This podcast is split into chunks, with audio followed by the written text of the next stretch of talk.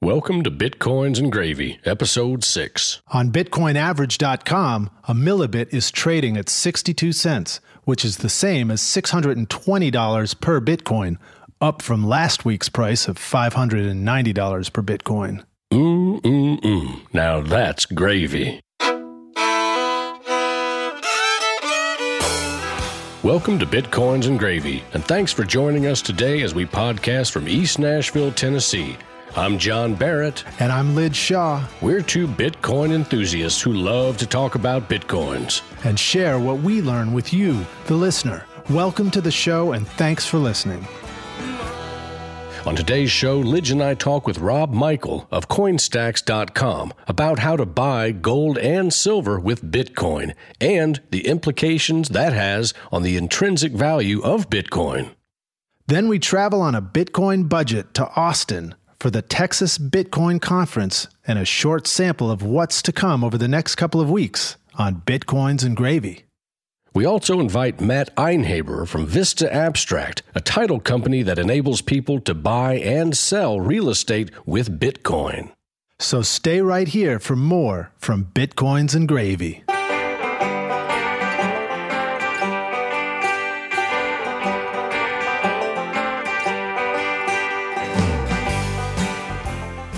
Lij and I are very happy to welcome to the show Rob Michael from Coinstax. Rob, welcome to Bitcoins and Gravy. Thanks for having me. Hey, Rob, welcome. This is Lij. So, is there any relation to the famous record label Stax Records in your name choice there?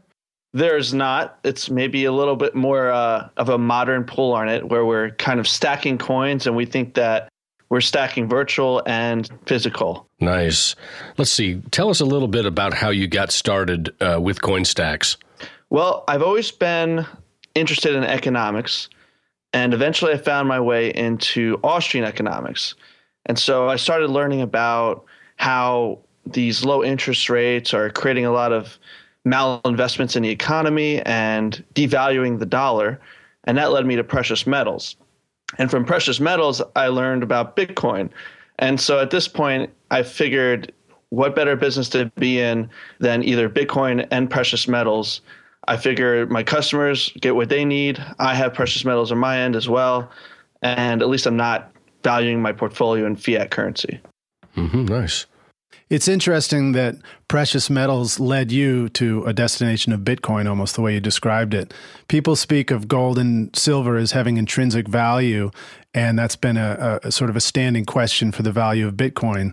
What, uh, how do you see those two going together, and do you see Bitcoin as potentially having intrinsic value now that you can buy gold and silver with it?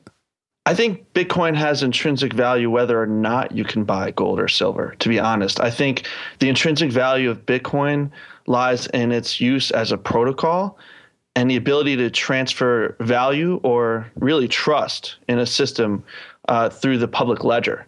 And so this is a way to transfer things universally across the world without trusting one another um, in in really seconds, and it's near indestructible. Mm-hmm. It can be divisible up to 100 million parts and more if the developers choose. I think that even if Bitcoin does not become a currency, which I do think it will, but if that does not happen, I think there is still a, a lot of value in the Bitcoin protocol as a payment processing system. I agree. Now, when you say Bitcoin becoming a currency, you mean because it is a currency now, you mean becoming a, a sort of a universally adopted currency? Right.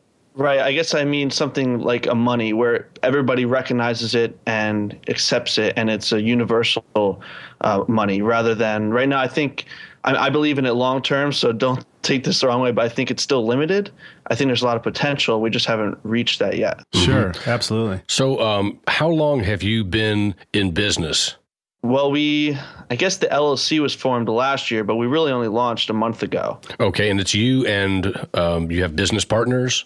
Right, I have I have a developer and I have some people helping me on the support side, but it's a, it's a very small team, and I actually myself take care of a lot of the business. Okay, and have you um, seen your business grow substantially since you started? Are you selling a lot of gold for Bitcoin? Do you also sell silver?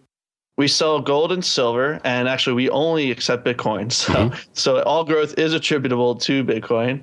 But um, we have we have had some sales. Really, the first one came through. I was really psyched, and I thought, you know, it might be another two weeks till that happened, but we've had a couple come in, and it's it's really exciting. So it's really brand new.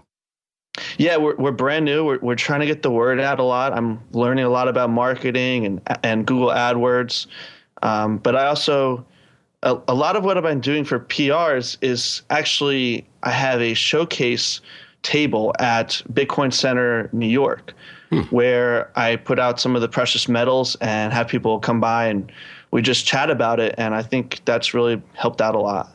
Oh, that's great. So, uh, do you have plans to accept uh, other coins, uh, Litecoins, Doge coins, or doggy coins, as they say? yeah, I mean, I, don't know how you pronounce it, but we've we've heard it as Doge on our end, and uh, yeah, I mean, th- I've heard there's a processor out there who's now processing Litecoin and Dogecoin payments. So, if we can work that out with the developer, I think that would definitely be on the table. Does that mean you would have to go by Robe as uh, as opposed to Rob? Robe coin. I should maybe Robe coin. that. I like yeah. it. So, Rob, another question about uh, gold, silver, and bitcoins. Right. At the moment, you're accepting bitcoins to purchase gold and silver. Do you foresee mm. in the future potentially being able to uh, accept gold and silver to purchase bitcoins? Absolutely. But um, actually, the reason we're doing it one way right now is because we wanted to get to launch as quickly as possible. And because of the way the laws are, I fall under a retailer exception in the AML compliance uh, regulations. So basically, that means that since I don't accept gold from or silver from the public in excess of fifty thousand dollars a year, I fall under this exception. And so I, you know, I did a bunch of reading and and consulted with some people, and I think it's just it's easier to get started the way we are now. But since the interest is picking up, we can definitely foresee Coinstax accepting gold and giving you back some Bitcoin. Wow. On the subject of uh, regulations and KYC, know your customer and what is required uh, of companies such as yours by the feds, what do you do to make sure that you're in compliance? So, let's say somebody wants to send you 50 bitcoins and they want to get that mm-hmm. equivalent in gold mailed to them. What do they have to give you in addition to just the order, just the bitcoins? What else do you require of them? Right. Well, that that again gets into a lot of these messy details and regulation, but because of our retailer status, we source all of our precious metals from AML compliant dealers, mm-hmm. and that enables us to have a little less strict uh, rules on our end. But we still we have to take the names and addresses of our customers in order to ship them, mm-hmm. and so we have that information. Of course, I mean, being a Bitcoin advocate myself, that's something we keep very private and would never release to anybody. Um, but it is there in case of, of any needs as far as the uh, regulations go. Okay. Yeah, Rob, I noticed something really interesting on your site. You were talking mm-hmm. about transaction reporting for Coinstax, right. and I'm going to read from it because I thought it's great. It sort of it, it, almost had a little bit of a tongue-in-cheek quality. um, it says uh, Uh, from your site directly, please note that the United States government does not require bullion retailers to report any transactions except for under the following circumstances. A, payment is made with more than $10,000 in cash, which we do not accept. This would require a Form 8300 filing. Note this rule does not apply to payments made by bank wire. Or B, you are a drug dealer, terrorist, or otherwise in violation of the USA Patriot Act. so clearly, that's going to steer away any uh, ne'er do wells from, from purchasing any gold yeah, or silver from yeah, the site. I, and I think that's important nowadays. I mean, it's, it's, uh, Bitcoin is going mainstream slowly but surely. And we just we don't want to deal with anybody who's not in it for the legitimate use right now. I mean, that's that's where Bitcoin's real value is. And if you know if you're a shady character, you're gonna have to go somewhere else at the end of the day. Well, I think that's great. Let me ask you though. Let's say that I'm a shady character. Mm-hmm. No comment, Lij. Let's say that I'm a shady character, and uh, and I want to buy some. Uh, I'm going to buy some gold with some bitcoins, but I don't really want anybody to find out. So I set up a fake PO box or something that links to another PO box, and I go through your site and I do all that. I've got a fake email and all this stuff. Is it possible for me, the shady character, to buy gold from your site or from another site, gold or silver, with Bitcoin, and have nobody know anything about where it's really going or who really ordered it? Is that possible? Not in that, not in that scenario because we do not ship to PO boxes. We only ship oh, man. to yeah. Sorry about that, but uh, you're gonna have to come up with a little more steps. Maybe have a fake identity, and you know, there's of course there's always going to be bad actors who go to the ends of earth to do these things. But you know, we're probably not going to be the first site you want to go to in that respect. Right.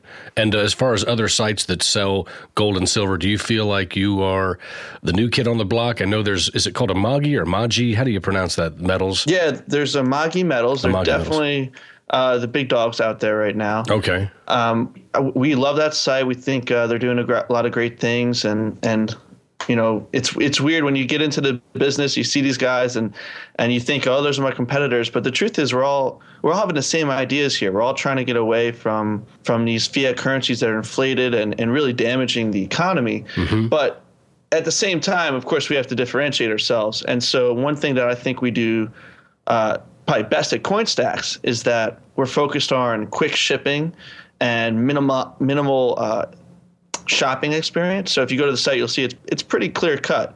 You know, you have your items and everything's very simple. You can see all the prices, and when you buy it, I mean, we get it there within five shipping days, and we're actually bringing that down. And we only sell what's in stock.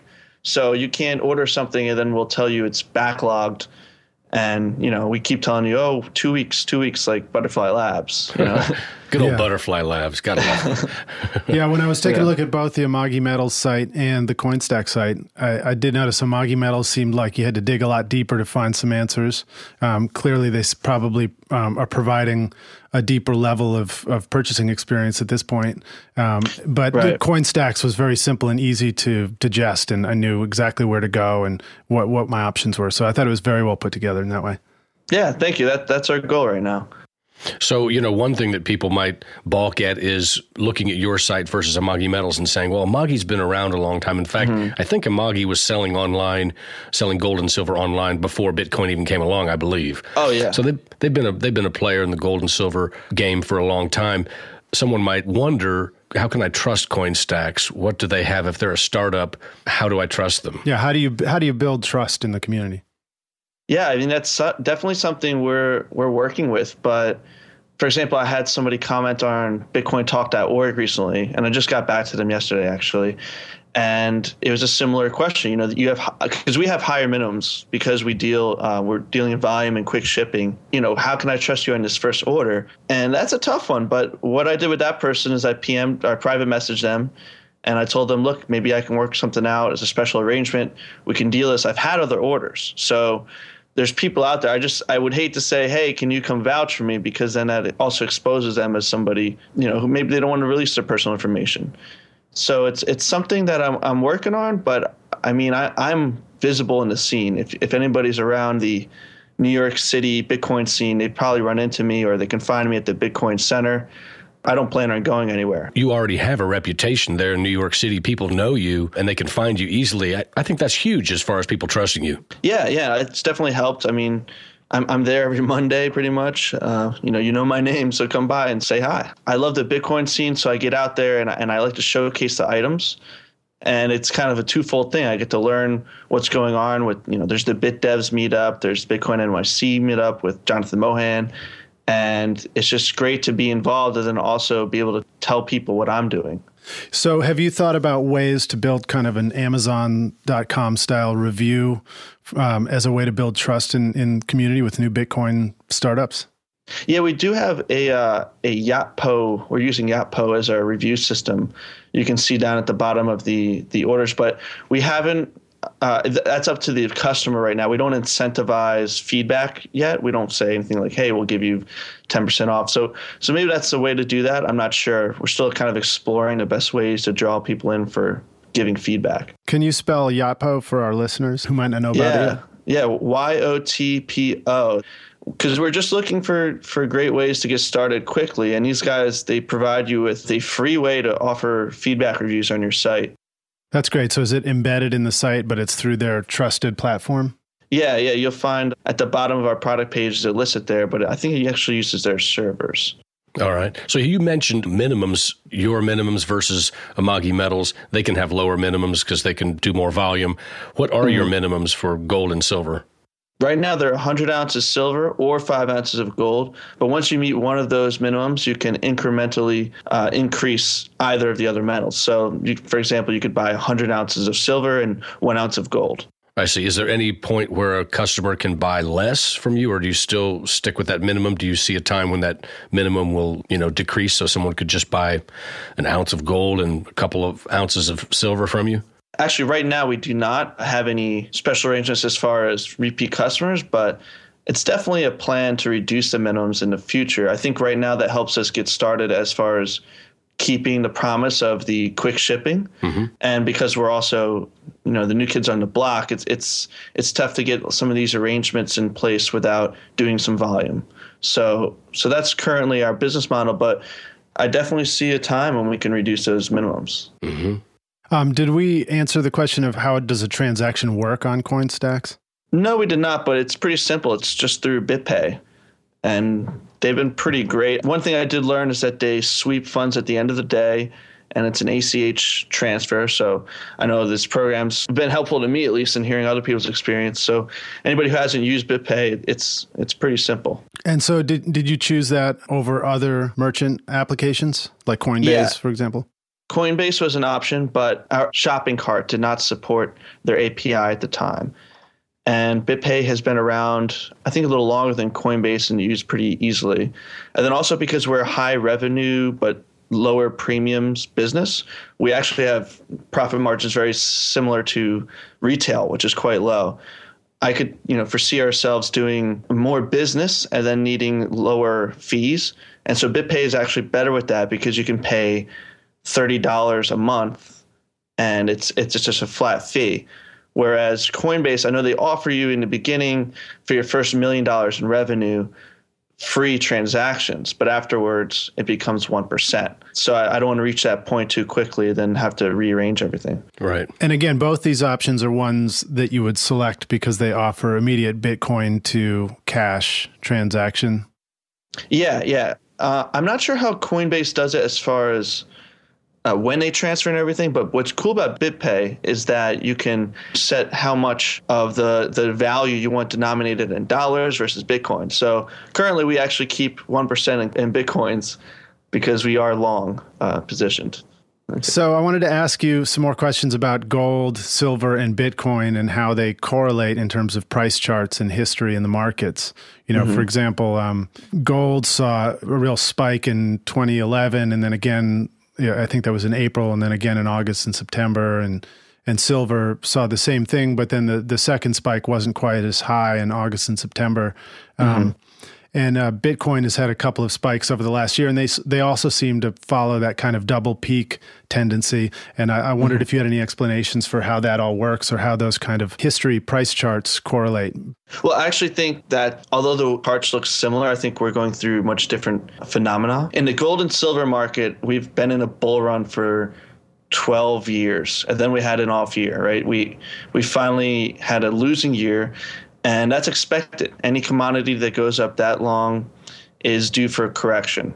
Mm-hmm. But you'll notice that what's cool about silver is silver is a little more volatile, and you know when it's going down, it's a little worse, right? You lose more, but when it's going up, you'll see it actually goes up more. And I think that's because if you notice throughout history, over hundreds of years of, of data, you'll see that gold to silver ratio reaches a 16 to 1 price valuation. Mm-hmm. Right now, we're more in like the 60s. So gold is is way more expensive than silver in a in a historical sense, and I think that's um, that's what we're going to see. I actually I expect silver to outperform gold in the long run, and I think that we're also very near a bottom in the precious metals markets, uh, given that. I mean, if, if the price of gold goes under a thousand dollars, which is production costs for 30% of the industry, we're going to see massive supply shortages.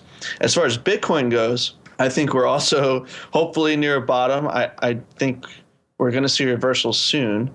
And I think um, anybody who's interested in the Bitcoin charts or anything, I think needs to look at the S curve, which is the curve that explains the adoption of technologies and also populations. You'll see that it goes exponential for a while. I mean, everyone points at it and says, "Oh, that's easily seen as a bubble." But this is the first time we've seen a technology come out and it's instantly valued. Right? We saw Facebook come out and Twitter come out, but it didn't have a value attached to it that was public and easily digestible. Right, it just had adoption.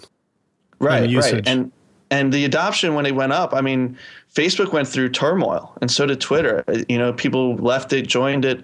Uh, maybe Facebook got sued by MySpace or whoever, and you know, it wasn't a clean cut straight to the top billions of dollars valuation. But with Bitcoin, we see every little pitfall, every stumble, everything in the market that's going to beat it down and then raise it up again. And I think over the long run, we're going to see Bitcoin uh, really succeed, but it's not going to be without these wild swings on the way.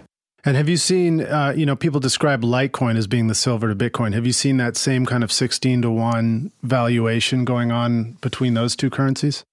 Right. I, I think that there is a lot of call for the theoretical valuation of Litecoin being, say, one fourth the value of Bitcoin.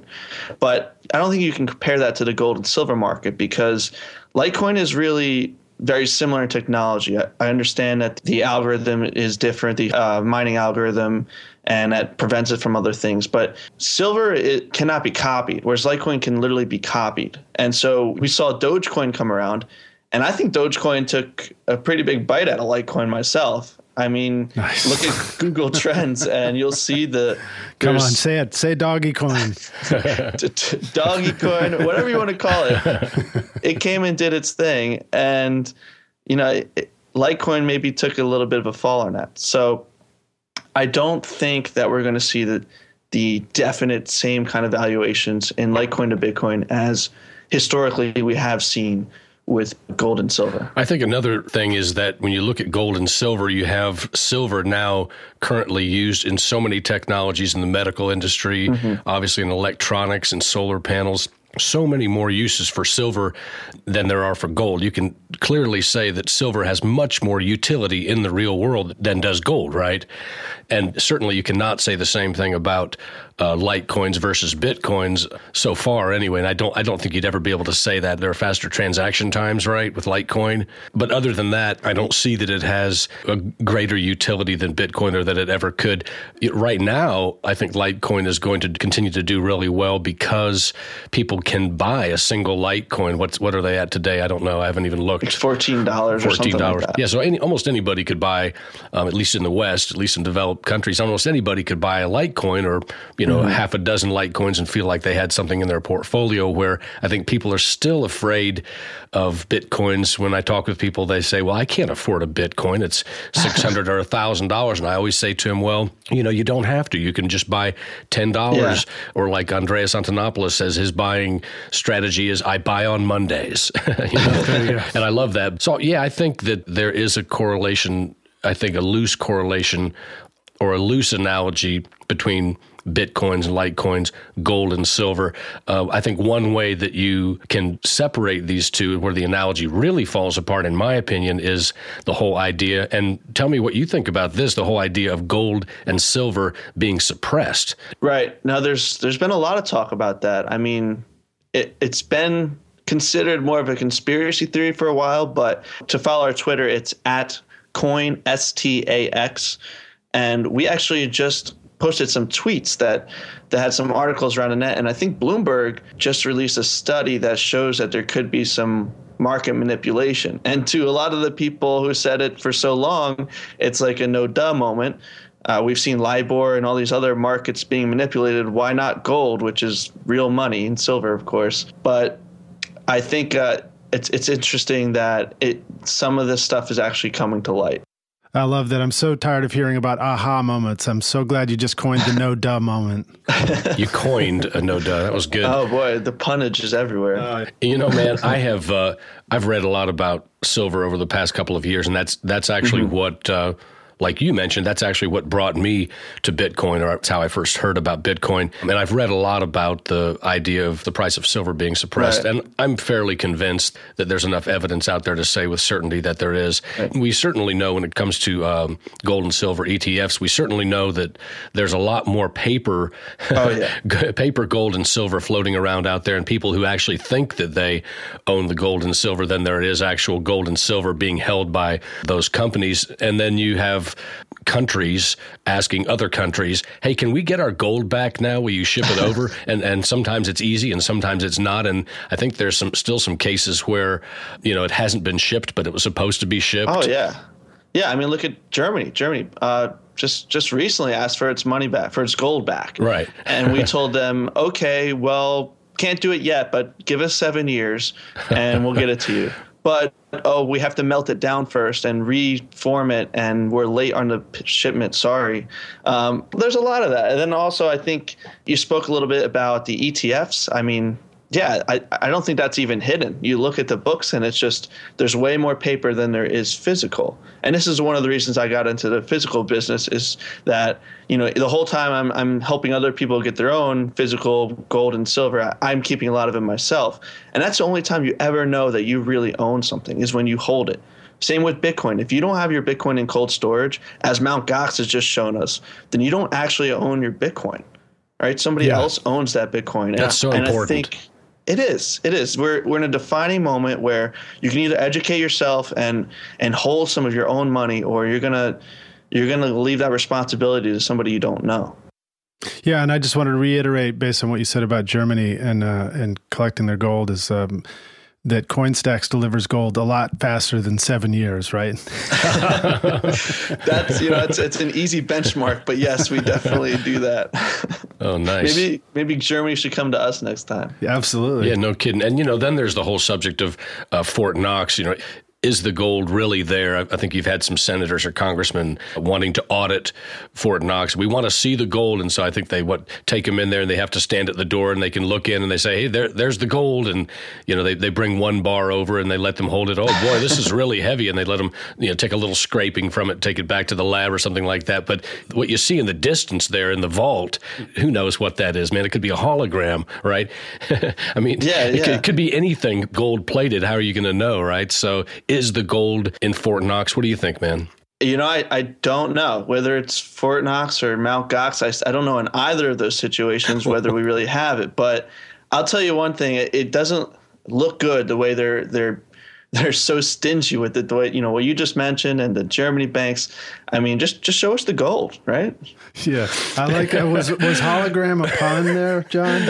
Oh man, a hologram of gold there. No, it wasn't. But man, I love your. You had us dying over here. We're having to, having to, having to stop uh, laughing so hard to let you talk. But man, that was that was great. The whether it's uh, Fort Knox or Mount Gox, that's just great stuff, man. I, you know, I say. No, it's not in Fort Knox. You know, there are plenty of great people that work for the federal government, and then there's just a bunch of goons, you know, and there's just a bunch of crooks, and everybody knows that, right? Yeah, I mean, it's it's amazing how popular things like House of Cards are and everything. I think a it's lot just of these, watching it. yeah, it's such a great show, and it you know it it's not. I, am not saying these all of those things really happen, but it really just shows you how easy the system allows these deceitful actions to happen, like you know not letting us audit our own Fed or our own Fort Knox, right? I mean that should be we're plain to see. Yeah, it's criminal. I mean, are these people employees? Are they employed by the American people or are they ruling over the American people? And if they're ruling over the American people, then well, House of Cards, it needs to fall or it needs to be toppled, right? I mean, somehow. Well, one thing I can guarantee you is that House of Cards is very entertaining. So the, the idea yes, of that, that kind of stuff going on behind the scenes is certainly makes for great television. Well, I'm going to add a plug for the, all the people out there who don't even have a television. Um, I am one of those people. I do not have a television. I have no interest in television. I regard it as a an idiot box. My mother used to refer to it as the idiot box, the boob tube, the boob tube, the boob exactly. Tube. and uh, yeah, I just don't watch it. So you know, people bring up these references to the. I remember going on a date with this girl a couple of years ago, and she mentioned something, ah ha ha, but like the Kardashians, and I'm thinking, is that a country I don't know about, Kardashian? I mean, I really a, isn't that a sweater material? yeah, I mean, I had no idea what she was talking about, Kardashians. But uh, so so many things that people are talking about these days are are referring to television shows, and so man, I'm just you know I'm not a Luddite, Yeah, well- but I'm in I am in the past, living in the past a little bit, I guess. Isn't that a bit like uh, Brave New World, where everyone has so much going on that they're not they're ignoring the real underlying fundamentals of what's going on? I mean, we hear about Bieber, but where's where's uh, where's the gold, man? Too much soma. yeah, that's So, problem. so the question I have for you, of course, Rob, is: Has Kevin Spacey come to your site to uh, buy any with any Bitcoin to purchase gold or silver yet? I can't release that information. You know that. Oh, oh, that's right. You can't release Thank you. Well said. That's well good. so if I wanted to buy gold from Coinstax, and I wanted to buy less, th- and I wanted to buy eleven thousand dollars worth of gold, I could. Mm-hmm. Oh yeah, absolutely. If I buy eleven thousand dollars worth, and it, You got to report the transaction. yeah, over ten thousand, you have to report it, right? Right, I mean, that is the idea. If it's above ten thousand dollars, then we're going to report it. But again, that's that's something that's normal in any precious metals industry Right. that you go to. So, Rob, tell us a little bit about what kind of gold do you sell bullion you sell bricks of it do you sell uh, do you sell Ingots. Uh, ingots you sell coins Right. So so we're still since we're such a fresh uh, launch, we are still rolling out new products all the time. But currently, we have our best-selling gold item is American Gold Eagle, which comes into one ounce for us, and then we also have Perth Mint bars in one ounce, and we just added Krugerrands for the for the gold uh, market. And then on the silver side, we have some U.S. mint coins, or we have uh, American Silver Eagle. We have generic mints. So we have the Buffalo. We have Sunshine Mint bars. So we have some generics. And we have some some actual coins from government mints. But we're we're still adding a lot of products all the time. have you ever seen that uh, andrew jackson silver one ounce coin You know, I, is that from Silver Bullets or whatever that outfit is? Man, I don't remember. I bought one a long time Yeah. ago, and I don't know if I still have it or not. But it has his famous quote on there when the uh, central bank was trying to take over the U.S. banking system, and he said, Mm-hmm. you know, something like, "By God, I will rout you out." something, something like snakes or something Yeah, like you that, serpents, by God, I will rout you out. Yeah, I love Yeah, that. yeah, that's great. I, I I want to start offering some more unique coins with some nice characteristics. So I'll definitely look out for the Andrew Jackson. Maybe maybe I'll let you know when we get that. Cool. There's so many great coins out there, and you know, I uh, I love the one ounce coins and uh, all the great art engravings that were done to make those. And then, of course, I still love the American coins, the the dimes, the quarters, the half dollars, Right. um, the silver dollars, and just you know, there were so many great designs, and they're still so collectible. I think it's still a great store of value for people. It's not just uh, that it's silver, right? But it's also that you you have a piece of antiquity, and you know when we when we saw the silver price spike, um, what last year, uh, or you know over the years when it happened in the eighties, what happened was. You had millions of people all over the country, all over the world, taking their old American and you know whatever country you're in. I'm referring to America because that's where we are. Had had millions of people taking billions of American coins in selling them and then what do coin shops do? They send them to refineries. They get melted down.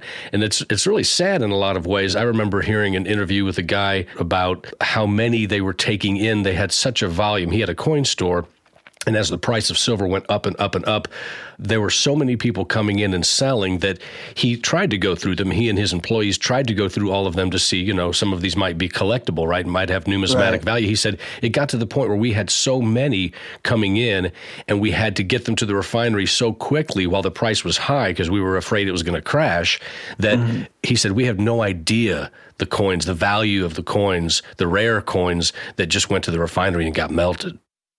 Yeah, I mean, I'm personally I invest for the the investment grade bullion. I think that's really where your money is. But you are you're so correct. When you when you find a nice looking coin or or something that's older and you know you just think about all the people that pass it around and and it's still worth the same thing. You know you can still buy the same amount of gasoline in it because it's made of real money. Right. It's it's just something different to it. And it's a shame that we've lost that in in the money that we can spend at stores right now. But mm-hmm.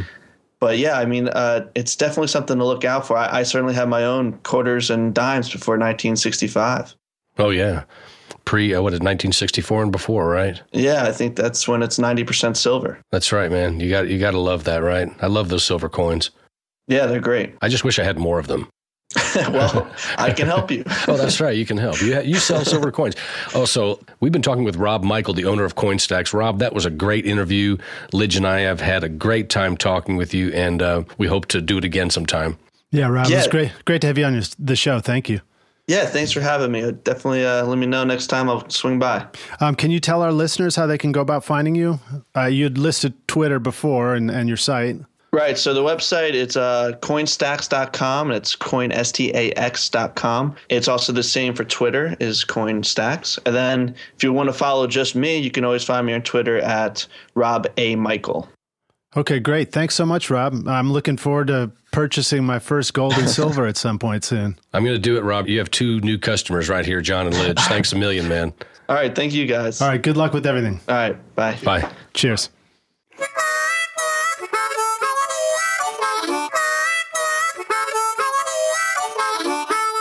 So, Lij and I just got back from the Bitcoin conference in Austin, Texas. We had a great time there. What do you think, Lij? It was fantastic. We spoke to so many intelligent people doing all kinds of cool stuff with Bitcoin. That's right. And uh, what are we going to do now? Give a little teaser for the next couple of shows? Yeah, we got so much content in two days that it's going to be rolling out over the next couple of shows, but we wanted to let everybody have a little sample of what's to come. All right, let's do it.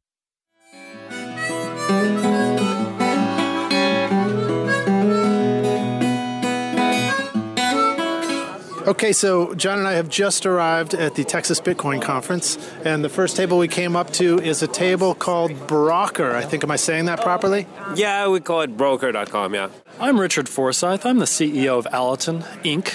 We're here with Andreas Antonopoulos. Antonopoulos, yes. So you got it right the first time. Yeah, thank you so much. Lij and I are thrilled to be talking to Anthony Di Iorio here at the Austin Bitcoin Conference. Uh, Anthony, welcome to the show. Uh, glad to be here. Thank you. I'm here again at the uh, Texas Bitcoin Conference, and I'm here with Jason King, and we've decided he's he's generously agreed to conduct an interview by going for a run with me. Yeah, let's see how long uh, talking and running works out. Yeah, well, so I'm with you. It's a little bit tricky sometimes to talk. My name is Kelly Neal. I'm the founder of Crypto Women. Lij and I are here at the Bitcoin conference in Austin, Texas, and we are here talking right now with Kyle Kerbegovich of Coin Talk. Kyle, welcome to the show. How's it going? All right, how are you? Thank you for bringing me on. So, hi, how you doing? This is Lij Shaw from Bitcoins and Gravy. You guys have mybtc.cc, is that correct? Yes, sir. My name's John Jensen, and, and uh, it's nice to meet you. Nice to meet you, John. Okay, here we go. We're about to unveil the CoinBob ATM. Today we're unveiling for the first time CoinBob, the branded CoinVault ATM that will be traveling to your city soon. So stay tuned over the next couple of shows as John and I bring you more Bitcoins and gravy from the Texas Bitcoin Conference. We'll see you there. Today on the show, Lij and I are very pleased to welcome Matt Einheber of Vista Abstract, a title company out of Philadelphia, Pennsylvania. Matt, welcome. Thank you. Welcome to the show, Matt. Thanks, gentlemen. Yeah, Matt, can you tell us a little bit about your business and how you came to start accepting Bitcoins? Sure. Uh, we're a title agency and a title company, so we manage transactions for real estate. We had a lot of purchases for both commercial and residential real estate. I was a little bit of a latecomer to Bitcoin, honestly. I, I sort of started learning in late 2013, early 2014, December, January, um, and was, you know, kind of caught on pretty quickly and just, I got it. I mean, I, I understood the potential for cryptocurrency and instead of reading the news clippings and the um, the sound bites from from news stories, I actually learned a little bit about the technology um, and what the possibilities were. And um, the opportunity presented itself for me to go to Miami. Uh, just timing worked out in, I guess that was in January. There's a conference going on, so I, I uh, went down there and met a bunch of people and learned a lot very quickly. and that kind of was a good crash course. I realized that the truth is that there is no means to accept Bitcoin for the purchase of real estate. At that time, in early January, there were a few brokers, real estate brokers, um, who were getting some PR and kind of marketing the fact that they will accept Bitcoin for real estate transactions. But it really isn't. Um, it's sort of a false setup. It's really it's really not true. Real estate brokers themselves, and, and most people don't necessarily understand this about the transaction, but real estate brokers don't accept any money from buyers. Real estate brokers just take a commission. And the commission is typically paid to them by a title company or in some states an escrow attorney. And the money sort of passes through that intermediary, the title company and the escrow attorney. So, you know, they, a real estate broker can say, yeah, I'll take Bitcoin for payment of my commission But buyers aren't paying real estate brokers anything uh, in any currency. So it really doesn't, you know, that doesn't mean anything uh, for the, you know, to affect the buyer's ability to actually buy property with Bitcoin or any currency for that matter. Uh, the title company is, is the entity that really has to accept Bitcoin or that currency. So we looked into it and ways to protect ourselves um, because there are you know rules, regulations, and good practices in this business that we have to be careful of. Um, and we put together a way in which we can uh, solve all those problems.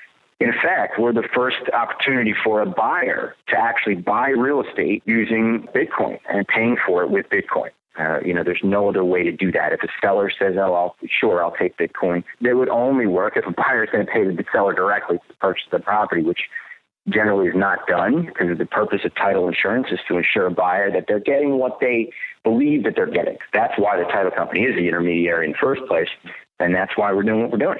Yeah, so that's interesting. Basically, as a middleman or as an intermediary, you guys are able to allow the buyer to get Bitcoin to the seller, which they couldn't do before. They couldn't do it directly because they would have still had to use a title company to perform the entire transaction and to coordinate all the moving parts. Correct.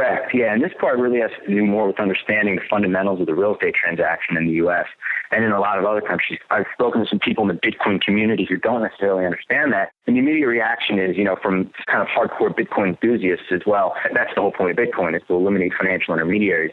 And I agree. Title companies don't want to be the financial intermediary. That became the system out of necessity. The point of title insurance is to ensure that the buyer is getting what they believe that they're getting. You know, how do you know that the seller is actually the seller of the property? How do you know that they are who they say they are? How do you know that they don't have, you know, you're buying a property and you're paying X for it? How do you know that they don't have mortgages or liens or judgments against them, you know, that are attached to the property? Don't go away with the transfer of ownership. So that's really the system. And, and because of that, the title companies become the entrusted intermediary to receive all the money um, from the lenders, the lenders that are lending you know, money for a mortgage on a property. That's going to give the money to the buyer and say, okay, go ahead. We hope you do the right thing and don't run off with their money. Title companies don't really make money or do any revenue from that portion of the job. But that is the highest risk portion of, of a title company and a title agency and an escrow attorney is the management of that money. That's where the most can go wrong and the, you know, the highest liability exists. Uh, but we don't necessarily get paid for those services. In some states, but in most cases, we really don't. We get paid for um, the work we do to, you know, to ensure that there's the buyer is getting clean and marketable title, um, that they're getting the property they believe they're getting without any other liens, judgments, etc. I see. Um, you know, so title companies would love to get out of that process, and I think that cryptocurrency maybe in the future could be a road to doing that. So, uh, what's interesting to me is that while trust is built into the system of Bitcoin for doing the financial transaction or for the for the currency to be transacted in a real estate transaction you still have to have uh, you can't really have anonymity purely between the buyer and the seller um, and so you know the title company is able to enable a trust element in that transaction right there between the two people involved. Exactly. Yeah, you really can have the anonymity because, like I said, if you if a portable product, you buy anything, a car, a chair, a pen, a table, you know, it doesn't really matter who you're buying it from. And that's it. It's your thing. It's not practical for them to come back and get it. It's not practical for anybody else to attach any kind of lien or judgment to it. And that's it. Right. Um, but real estate is different. And we're not, you know, people think of real estate as a building. That's really, that is nothing. We don't insure buildings. We insure the land. You know, it's a piece of land. Right. Um, and that land isn't portable. And that land, it's very, so because of the nature of land, it's very easy for debtors and creditors to attach to land, mm-hmm. and that is what they do: uh, mortgages, judgments, liens, etc. So yeah, it's really not real estate can't be an anonymous transaction. And, and frankly, as a buyer, you wouldn't want it to be an anonymous transaction to a degree. You need at least you want that trusted intermediary to, you know, to to say, yeah, we're insuring you. We, we, here's a policy. We guarantee you that nothing's going to pop up from some shady seller or something you didn't expect. And if it does, you have recourse. Let's say I'm going to sell my house to Lij and I want to some way use Bitcoin for the transaction. Let's say I want a certain percentage of what I'm going to put out in closing costs or whatever. Instead of taking money out of my pocket or out of my bank account, I want to use some Bitcoin. So walk us through exactly how that would happen, whether I had a realtor or not. Maybe two different scenarios, if it changes anything at all. Um, yeah, the realtor position, they're sales reps. And right. there's a place for a realtor because sure you know, buyers and sellers aren't motivated themselves and, you know, things need to get sold. But they're sales reps and, and that's really all that they are. And they collect commission from being sales reps and they really don't have much or anything to do with the with the details of the actual transaction, which in real estate is, is quite complex. So the way that would happen is you find a title company that accepts Bitcoin, which is us, Vista Abstract, because there is no other title company at this point, that accepts Bitcoin and, and understands it the way that we do. So we would essentially, like any other transaction, we would go through the process and, and you know do research on your property and the seller and make sure that it's clear of judgments, liens, etc. Any mortgages or anything that needs to get paid off, utilities, judgments, whatever. Um, we would prepare to pay those off out of the seller's proceeds, like any other transaction. Um, and then when it came time to settle, whether you're you know, paying for it in cash and in you know not getting a mortgage, or you were um, you know or you were getting a mortgage and you there was some money that you had to bring to the table, you know, uh, for closing costs and, and your down payment, et cetera. Mm-hmm. Um, you have to bring some money to the table. So obviously, the mortgage lender is not going to lend you money in Bitcoin. They're going to lend you U.S. dollars, and they're going to send that money to us, to the title company, um, and that's that's kind of how it works. Um, when it comes time to fund that loan on the day of settlement, what we would say to you at day of settlement, we get instructions from the lender. We fill out, you know, uh, our settlement statement, and, and we reach out to you and say, okay here you go. This is what's owed at settlement. You owe us $25,862.43, whatever it is, mm-hmm. U.S. dollars. Um, and so we are we're utilizing a payment processor. So you can go online to a secured site of ours. Our site is vistaabstract.com. But there's a portion of it that's set up for payment. Um, it gives you a live transfer rate essentially to BTC, um, and you can use that portal to pay us in BTC and send Bitcoin directly to us uh, that would be the, equi- the equivalent of the U.S. dollars that you know that are due, and that's it. So once you click yes, send that BTC, you know if there's a change in the market, it, you're not affected by that. You're essentially guaranteed that that was locked in um, as long as that transaction you know goes through that moment and that's it. So for now, you're basically setting up a system where a buyer who has bitcoins to spend could potentially use that for a down payment on a home or purchase a home outright. But once it reaches you guys, it's going to be converted to US dollars, and then the seller is going to probably receive US dollars. Do you have some situations where you have a, a seller who's interested in receiving Bitcoin for a property? Yeah, yeah, absolutely. The seller, if the seller wants to receive Bitcoin, they're welcome to receive Bitcoin, and we're happy to transfer that Bitcoin to any of the people who need to disperse. And that happens most more commonly, obviously, with sellers. There are sellers out there that are happy to receive the Bitcoin. So yes, um, you know the challenges in this industry when we disperse a file and we, you know we act as that intermediary. There may be 10, 15, 20 parties that we need to disperse funds to. Um, you know, local taxing authorities, we're paying off a mortgage, we may be paying it down judgments or liens. We're paying sellers, we're paying real estate agents commissions. Um, you know, the list goes on. Sometimes there's recording of documents.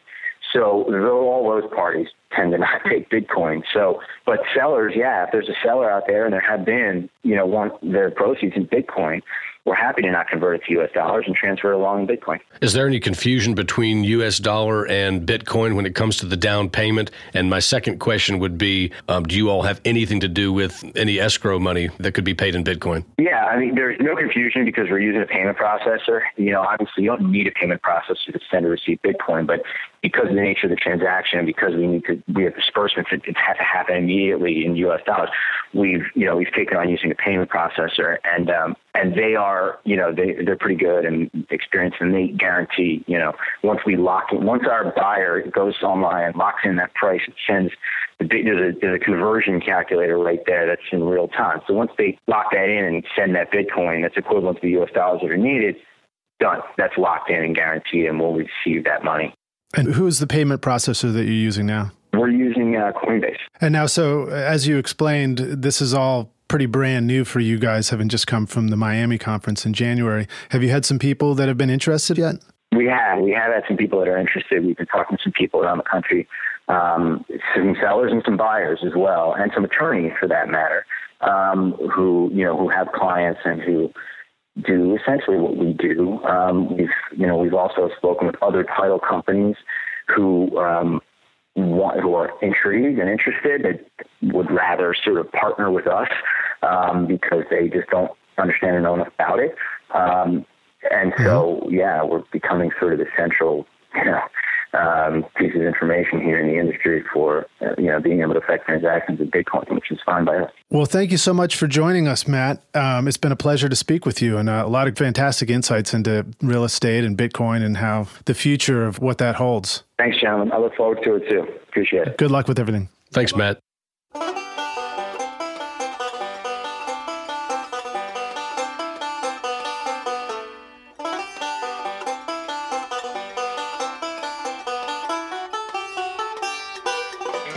We hope you enjoyed today's show with Rob Michael of Coinstax.com and Matt Einheber from Vista Abstract. To find out more, visit our show notes at letstalkbitcoin.com. Thanks so much for listening. We greatly appreciate your time and attention.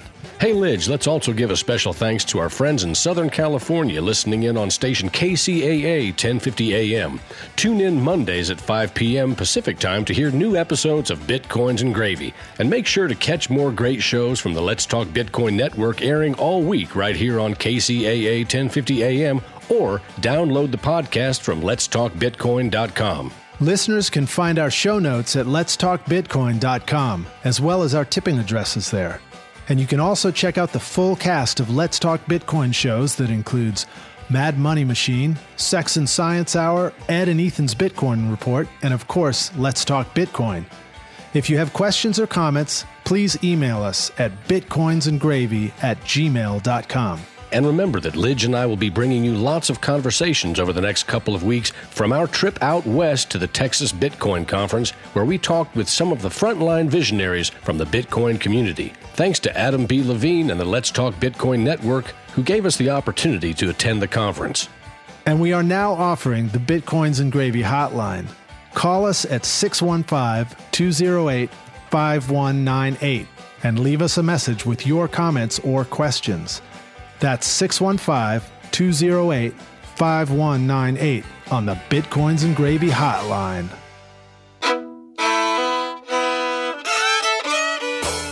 If you enjoyed the show, please take a moment and leave a review on iTunes. Tell us what you like or where we can improve. It's your reviews that help new listeners discover all the shows on the Let's Talk Bitcoin network, and it's your generous tips that allow us to create the show. I'm John Barrett. And I'm Lij Shaw, and you've been listening to Bitcoins and Gravy from East Nashville, Tennessee.